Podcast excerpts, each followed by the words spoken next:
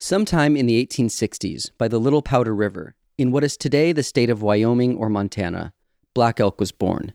He was a member of the Oglala Lakota Native American tribe, and he would go on to become one of the best known figures in Native American history, a celebrated holy man, and the co author of the 1932 book Black Elk Speaks. But long before any of that, when he was still a child, Black Elk had a powerful vision. So when he's a young boy, he's playing outside of his lodge and he sees, as he says, two men slanting down from the clouds like arrows, traveling down to see him. And he saw these men a number of times, sort of coming. And then um, at one point, the vision actually commenced. And as oftentimes happens in these visions, he sort of falls over as if dead and lays there for several days. And his family thinks that he's not going to survive. And they are calling medicine people to come and resuscitate him, to bring him back, while he is off in the world of the vision. My name is Phil Deloria. I'm a professor in the history department and the chair of the Committee on Degrees in History and Literature, and I teach courses in Native American history and Native American studies. Professor Philip Deloria teaches Black Elk Speaks in his classes at Harvard, but his relationship with the work goes back much farther. This book is a family book in a way. Black Elk Speaks was published in 1932 but remained in relative obscurity until the late 1960s. In 1972, my father wrote a new introduction to this book, which is sort of famous among the people who study this book. He said, This is a Bible of all native tribes.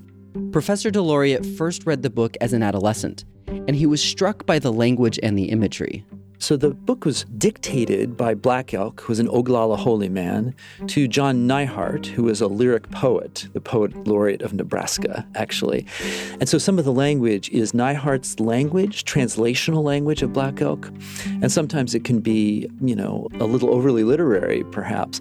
But there's a kind of directness to it and a kind of a um, simplicity uh, to it and a power in the story that really caught me as a young person. Here's Professor Deloria reading a bit of the text. My friend, I'm going to tell you the story of my life as you wish. And if it were only the story of my life, I think I would not tell it. For what is one man that he should make much of his winters, even when they bend him like a heavy snow? So many other men have lived and shall live that story, to be grass upon the hills.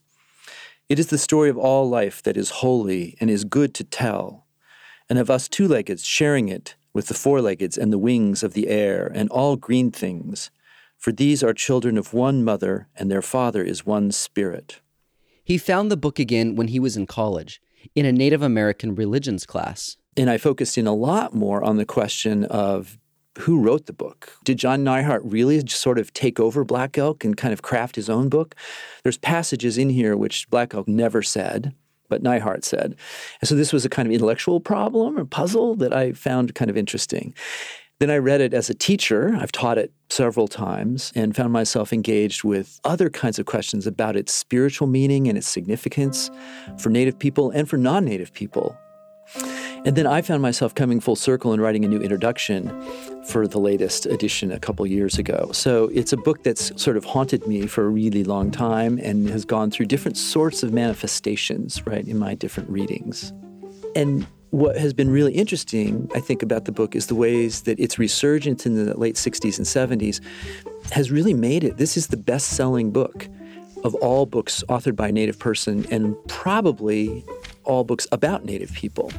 So for some people, it may not be a sort of best selling popular book, but in fact, it is a best selling popular book. It is the single book that has determined the ways that many, many people think about, about Native folks. Welcome to Writ Large, a podcast about how books change the world. I'm Zachary Davis. In each episode, I talk with one of the world's leading scholars about one book that changed the course of history. For this episode, I sat down with Harvard professor Philip Deloria to talk about Black Elk Speaks. Black Elk Speaks tells stories from Black Elk's life. One early chapter tells the story of the vision. Remember, when the vision starts, Black Elk sees two men slanting down from the clouds like arrows. So he's carried by the two men, the slanting arrow men, up into the clouds, where he sees the six grandfathers, and he himself is the sixth grandfather, the representations of the four directions, the earth and the sky, these sort of power beings.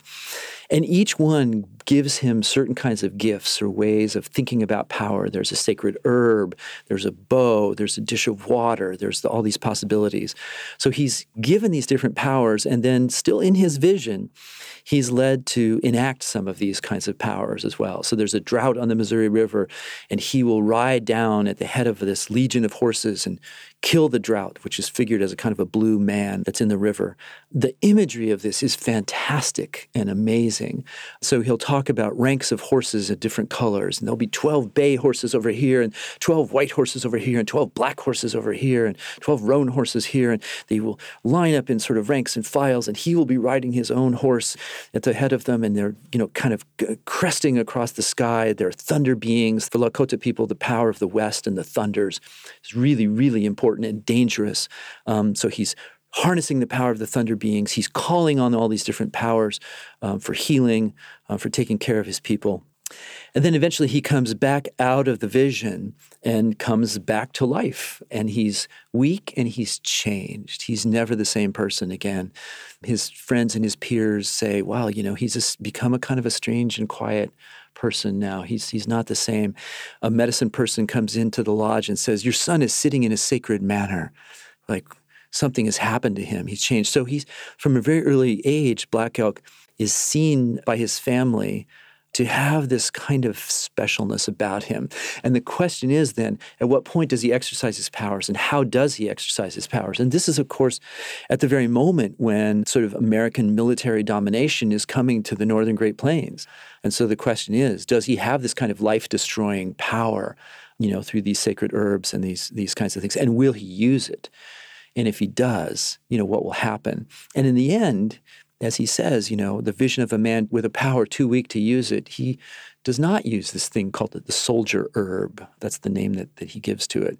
He does not use that power. And so he watches the tree, the sacred tree of the Lakota people, sort of shrivel, you know, and in Neihardt's words, shrivel and die. Whenever you read in this book about, you know, a beautiful dream died in the bloody snow of Wounded Knee, that will be John Neihardt talking and not Black Elk talking, right? So Neihardt puts a kind of vanishing Indian sort of gloss on this that I don't think Black Elk himself actually believed. So it's a bit the story of that vision and how his life was lived in relation to it. But he also, you know, he traveled with Buffalo Bill's Wild West show to Europe. He was abandoned there for a year and, you know, lived in Europe for a year. Um, when Buffalo Bill came back the following year for a tour, he found Black Elk again put him on a ship and sent him back to Pine Ridge Reservation. He was uh, present at the Wounded Knee Massacre. So he was there at the sort of climactic kind of last bit of violence on the on the Great Plains, and then untold in the story, he uh, became a Catholic catechist and so he worked for the Catholic Church. Um, this person who had this incredibly powerful traditional medicine dream or this vision um, became a really highly respected church worker. Many people have found that contradictory. Um, and it's interesting that John Neihardt chose to leave that bit out of the story.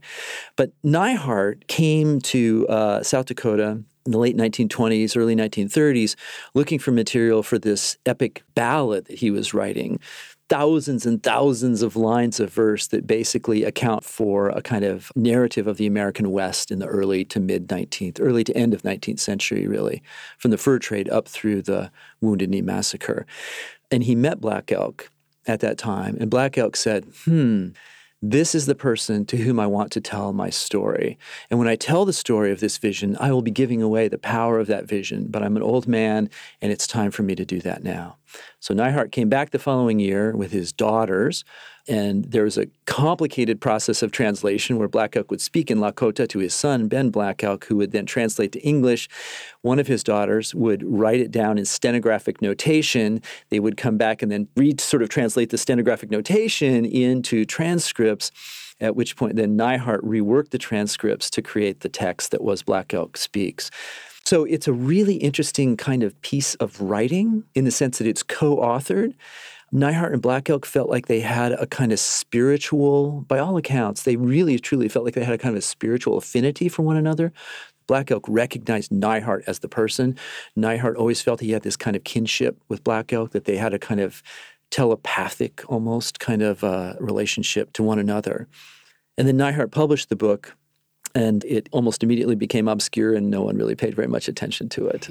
What does it mean in the Lakota culture to be a holy man? And especially interesting is this sounds like a a complicated expectation that he might Jesus like deliver them from domination um, and and be a warrior, but then ends up not applying that power and that that that power dynamic is fascinating. Yeah, it's a super complicated thing to be a holy man, and and not many people seek it and or want it. You might go on a vision to have certain kinds of power as a warrior, for example, um, but the kind of power that Black Elk had, you know, is a power that just um, requires nothing but obligation for your entire life. So um, there's there's many accounts of uh, Lakota people sort of seeing visions of thunder and kind of not wanting it. You know, um, to have a vision of thunder was to become, uh, oftentimes, was become what they called a heyoka, a kind of a sacred clown who did everything backwards, showed people how to live by showing them how not to live. So that's an obligation that you would bear for your whole life. There's other kinds of holy Yuwipi men who could find lost objects, curers and healers, right? Bear medicine men who had the power to heal, to cure for all those folks, what comes with a sacred vision like that is an obligation to take care of other people, oftentimes at the expense of your own self and your own life. So it's not about status, it's about caretaking, you know, uh, other people and obligation and responsibility and uh, taking on a really important kind of social social role. So for Black Elk, what ends up happening for him and for many other people is when you have this vision, it's existing in the realm of the spirit, but you need to take it and make it material in the realm of the earth and of the people. So, for example, one of the things that he does is he has this horse dance where he says, In the vision, there are all these horses you know, milling around, and the horses were a sort of location of power for him. So he needs to take those horses and actually dance that part of the vision with all the people. And that takes his own individual vision and makes it collective, right? It takes the power of that and brings it to the people. And so the 12 ranks of white horses and black horses, those things are replicated on earth as he does the horse dance, for example, which is a, a wonderful, beautiful chapter in the book. What does this book reveal about broader Native American culture? It's kind of a big question. What what does it tell us about a, a whole people? It's actually not a crazy question. Okay, okay. I mean, so you know, because in a lot of ways, um, this is a very specific kind of tradition, a Lakota tradition, a Northern Great Plains tradition. It can't be extrapolated out beyond that, right? It is what it is. It occupies its own kind of time and space. At the same time, um, you know, the fact that it became this kind of intertribal bestseller, that it was, you know, a Bible of all tribes, this sort of sense, it did represent this sort of moment from the late 60s on when um, certain things which came out of northern Great Plains culture actually spread to other kinds of places. For example, Native people in California oftentimes have sort of rites of passage, kind of rituals of manhood and womanhood that might take a month to exercise. Whereas the vision quest in this case might take four or five days well, all of a sudden, maybe that black elk thing looks kind of appealing to people in California. And all of a sudden, you see kind of blurrings and blendings and transformations of other indigenous traditions in relation to this book. You know, so this becomes interesting. The fact that sweat lodges have sort of like been, been present in many, many native traditions, but sort of have spread in the traditional form that you find in this book across many places in Native America, I think is interesting, you know, and telling. So, it's for me it's evidence of the fact that that native people are you know not stuck in time or not static people who never change or not bound by you know traditions which are you know sort of um, unchanging but are in fact people like all other people who adapt and change and swap across cultures even as they maintain certain kinds of core autochthonous kinds of things that are that are native. So as this kind of intertribal text, I think it does in some ways kind of speak to the broader world of Native America. And, and the things that you would extract out of that are sort of a philosophy about how humans live in relation to the world, how humans live in relation to one another, these kinds of things, which, you know, a lot of Native people will say, you know, can have a certain quality of generalization, right? Let's let's now talk about the story of its emergence from obscurity. It wasn't very widely read at the time, like most works of poetry and Nebraskan poets, I imagine.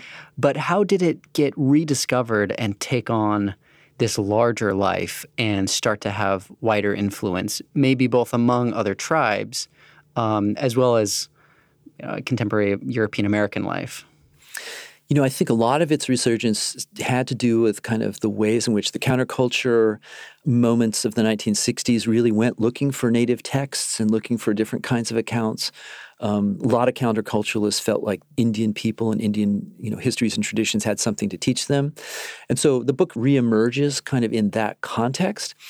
And then, you know, it gets republished in 1972, and it's funny when you go to look at the cover of the 1972 version, it's completely couched in this 1960s language. You know, it's like more mind blowing than a psychedelic acid trip. You know, it's that's the kind of language. you know, in some ways, there's a market kind of um, influence that happens here that's aiming at young counterculturalist people who are looking for alternative sort of inspirations. I mean, I've seen pictures of Native American dress on white attendees at Woodstock. Right. This was absolutely a whole thing. Right. You know, there's a whole thing called the Grateful Dead Indians. There was a, there was a lot of indigenous imagery and appropriation that went on, you know, in the 1960s in terms of the counterculture. And this is kind of one of these texts that gets caught up, you know, in that.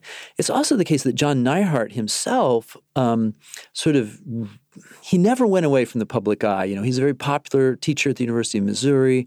He taught this course called Epic America, which was kind of a great, you know, sort of poetic survey of the U.S. Um, but he goes on the Dick Cavett show. Believe it's the early '70s, and uh, and people across the country watch him as he talks about Black Elk Speaks, and he talks in poetic terms, and he's quite a character, right? And so there's a kind of counterculture dimension to it. There's a kind of mass media dimension, and then there's a kind of publishing, a republishing kind of dimension, you know, a market dimension, you know, as well. And by the time all is said and done, by the time you hit the early to mid 70s, this book is everywhere, really. It's also the case that there's a, a resurgence of native writing I mean, it's been interesting to me. 1969, 50 years ago, my my dad's first book, Custer Died for Your Sins, came out and was sort of the first Native American political bestseller of that period. At the same time, Scott Momaday's book, House Made of Dawn, won the Pulitzer Prize for Literature.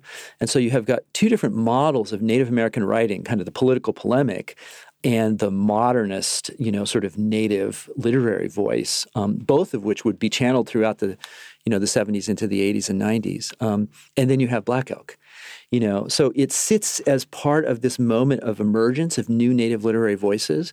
And to that, I would add one non native literary voice, which was Dee Brown's book, Bury My Heart at Wounded Knee, which was sort of a, a big bestseller in the early 1970s. So there's this moment where there's an explosion, in a way, of native writing, and Black Elk Speaks gets caught up um, and is part of that, you know, as well. What do we know about its reception history among Native peoples? You know, I think it it, it languished not only among white readers but but Native readers for a, a pretty significant period of time after the, the 1930s.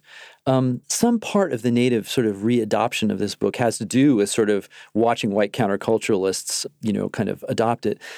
But, you know, another part has to do with certain kinds of tribal continuities. So, first of all, Neihardt writes a whole nother book uh, called When the Tree Flowers, which is based on his interviews with Black Elk. A young anthropologist named Joseph Epes Brown is inspired by Black Elk Speaks, goes out and he also meets with Black Elk and publishes a little book called The Sacred Pipe, where Black Elk is sort of laying out the seven ceremonies of Lakota people. So there is certain kinds of continuities there, and there are ways in which anthropology becomes part of a kind of living tradition around this particular kind of book.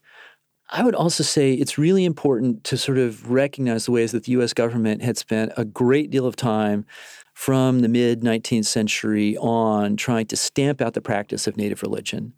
By the time you're in the late 19th century, you've got the civilization regulations, which basically prohibit the free exercise and expression of native religions.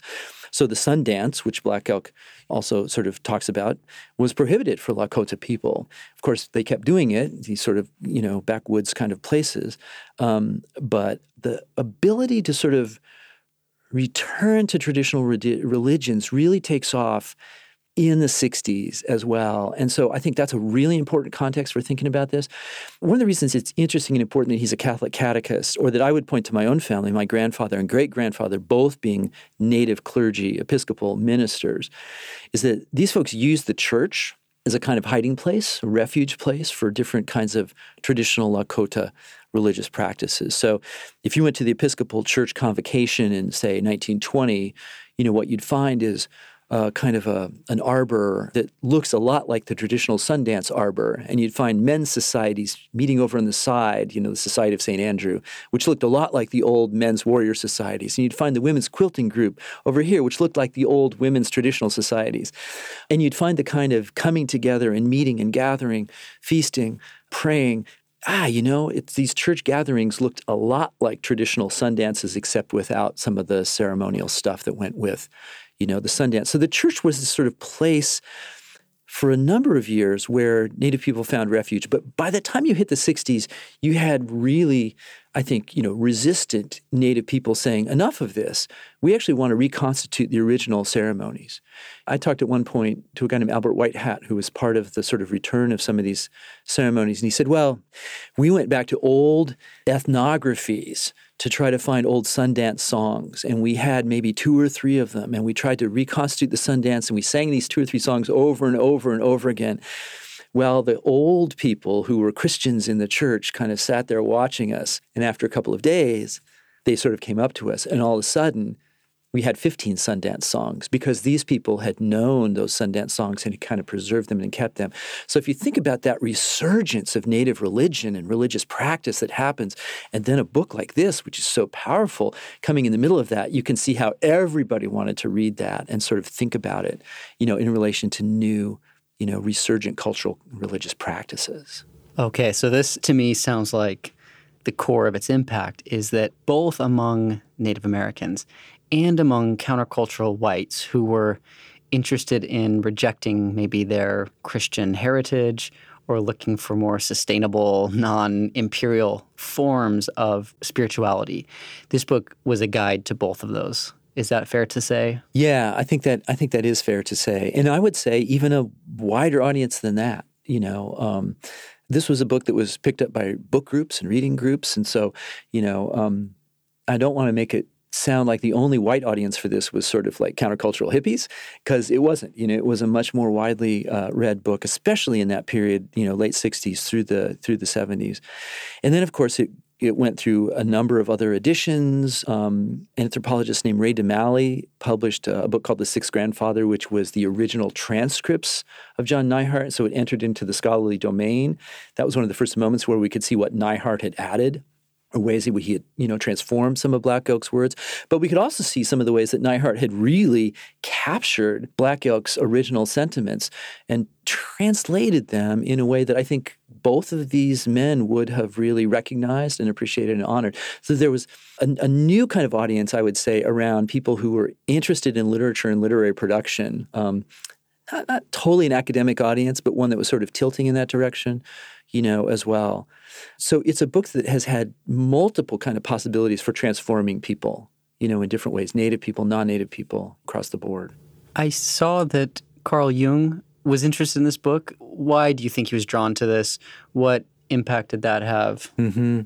So Jung, you know, who was a sort of Freudian protege who broke with Freud and who then kind of theorized collective conscious or collective unconscious, kinds of things, um, archetypes that might float around. He he sort of started edging into structuralism in a certain kind of way, right? That like there are certain things that might be shared among all human beings. He was part of that kind of move of sort of comparative ethnology or ethnography, sort of just grabbing at random from world traditions and saying, "Look how that lines up with this. Do you see that? Do you, do you get it?" You know. At the same time, you know, he was also mystical himself, right? I mean For anyone who's looked at Carl Jung's Red Book, for example, his kind of dream ledger, um, who's read Memories, Dreams, Reflections, right, his own kind of autobiography, he was a mystical person. Um, and so Jung has a kind of an experience, um, ah, I believe in the 1930s, where he goes to Taos Pueblo and he says, Oh my gosh, these people, these native people, everything I've been trying to say is contained here in this place. And he has a similar kind of response to Black Elk Speaks, right? That, like, wow, this really captures, you know, everything. So it's a mystery, right? What was it that Jung was talking about in terms of Black Elk, right? Because Jung has a universalist kind of thing. Well, Black Elk sort of does too. I mean, Black Elk, there's a moment in the book where he says, I was taken to Harney Peak. He says Harney Peak is the center of the Lakota world. But then he says, you know, in his vision, he's taken to the center of the world and he looks out and he can see the sacred hoops of all these different people across the entire world, across the entire universe. Well, this is the kind of stuff that Jung really, really liked and appreciated. So I think there's a sense about the sort of spiritual power of it, of a certain kind of universalist, holistic oneness that was really evocative for Jung. And of course, Jung had a whole series of readers of his own, right? And by the time Black Elk speaks, Jung has sort of gone a little bit off the deep end, if you don't mind my saying so, right? He writes his book on UFOs as a kind of cosmic manifestation. And, and of course, you know, um, Jung's sort of, uh, you know, sympathies and quasi sympathies with Nazi Germany are now part of the discussion in that period, you know, as well. So I wouldn't want to overstate sort of Jung's impact and the impact of his readership. But in fact, there's been a long, continuous strand of Jungian thought that really took off in the 80s. I would say Black Elk Speaks acquired a new Jungian audience in the, of new agers in the 80s and 90s that came directly from people who were doing personality tests and things like that out of the Jungian tradition. Well, and I can imagine partly what drew someone like Jung and, and maybe many of the countercultural readers is the sense that it was a lost civilization that was only now accessible through a kind of quasi sacred text. Mm-hmm. And I wonder what what's the experience of reading this book like, maybe as a white person, to encounter someone's sacred vision from a different kind of community. When you teach this to your students, what are some common responses? I tell my students you have to read the Great Vision, the Sacred Vision chapter really slowly. And you have to let your imagination really take hold. If you're zooming through it and going, oh, look, there's 12 horses here and there's this and that, and there's this cloud people and stuff, like you're not going to get it. But if you read it slowly and attentively with a full imagination, it is a kind of amazing world in which you really, I would say, the average reader has had no access or exposure to you know, and it can be, I mean, not to sort of go back to the 1972 version, it can be kind of mind blowing, right, in a certain way. It puts you in a different kind of sensibility. You realize that cultures are really different and they're not just the same thing of people who sort of like who dress a little funny and are, you know, they're not like that. I mean, I, I sometimes have my students read in tandem with this other sorts of accounts. Um, there's this doctor, James Walker, who records a whole series of things on the Pine Ridge Reservation so there's snippets, you know, of his uh, recordings which put you in that space, right? So imagine this, right? Oh, two men were out hunting and they killed a bison, and they looked inside the stomach and there was an old woman there. Long pause, beat, stop, wait, what? you know, and it's not just like, oh, what a cute little folk tale that is. It's like, no, no, no, this was their world. They killed a bison and there was an old woman in the stomach. Like it's a real thing. Wrap your head around that, gentle reader, you know. And Black Elk Speaks can have some kind of elements of that as well. So there's an inaccessibility to it. Like I'll never get access to that vision, right? This definitely caused white counterculturalists to go out and try to have visions. There's no doubt about it. You know, like, oh, I read that thing, I want to go try this. And they would go and kind of try, not understanding that the vision is a collective thing, it's not an individual thing. Traditionally, the vision you would go up, you would fast, you would pray, uh, you know, you might drink a little bit of water, and you might be up there for four days. So there's a, there's a kind of a sense of like, well, what's happening here, right? And you get sort of the logical positivist who says, well, if you don't eat or drink for four days, you know, and you don't sleep, you know, you're going to start seeing things, right? I mean, there is some element of truth to that, and that is part of the intention behind a vision quest. But that is like only the surface veneer of the truth of it, right? For Black Elk and for other folks, the truth of it is is that you put yourself in that position, a position of supplication, of humility, in order to actually get the spirits to have mercy on you and to grant you certain kinds of powers or let you see certain kinds of things. And then when you have the vision, when the vision is complete, you come down from the hill where you're you're vision questing and you immediately go into the sweat lodge with the old men and you say this is what i saw and they collectively interpret it for you and you take it out into the community and you perform the vision. So it's a communal thing. You know i think what a lot of white counterculturalists thought about was like no this is a me thing right? It was a little bit of a narcissistic kind of turn on the vision.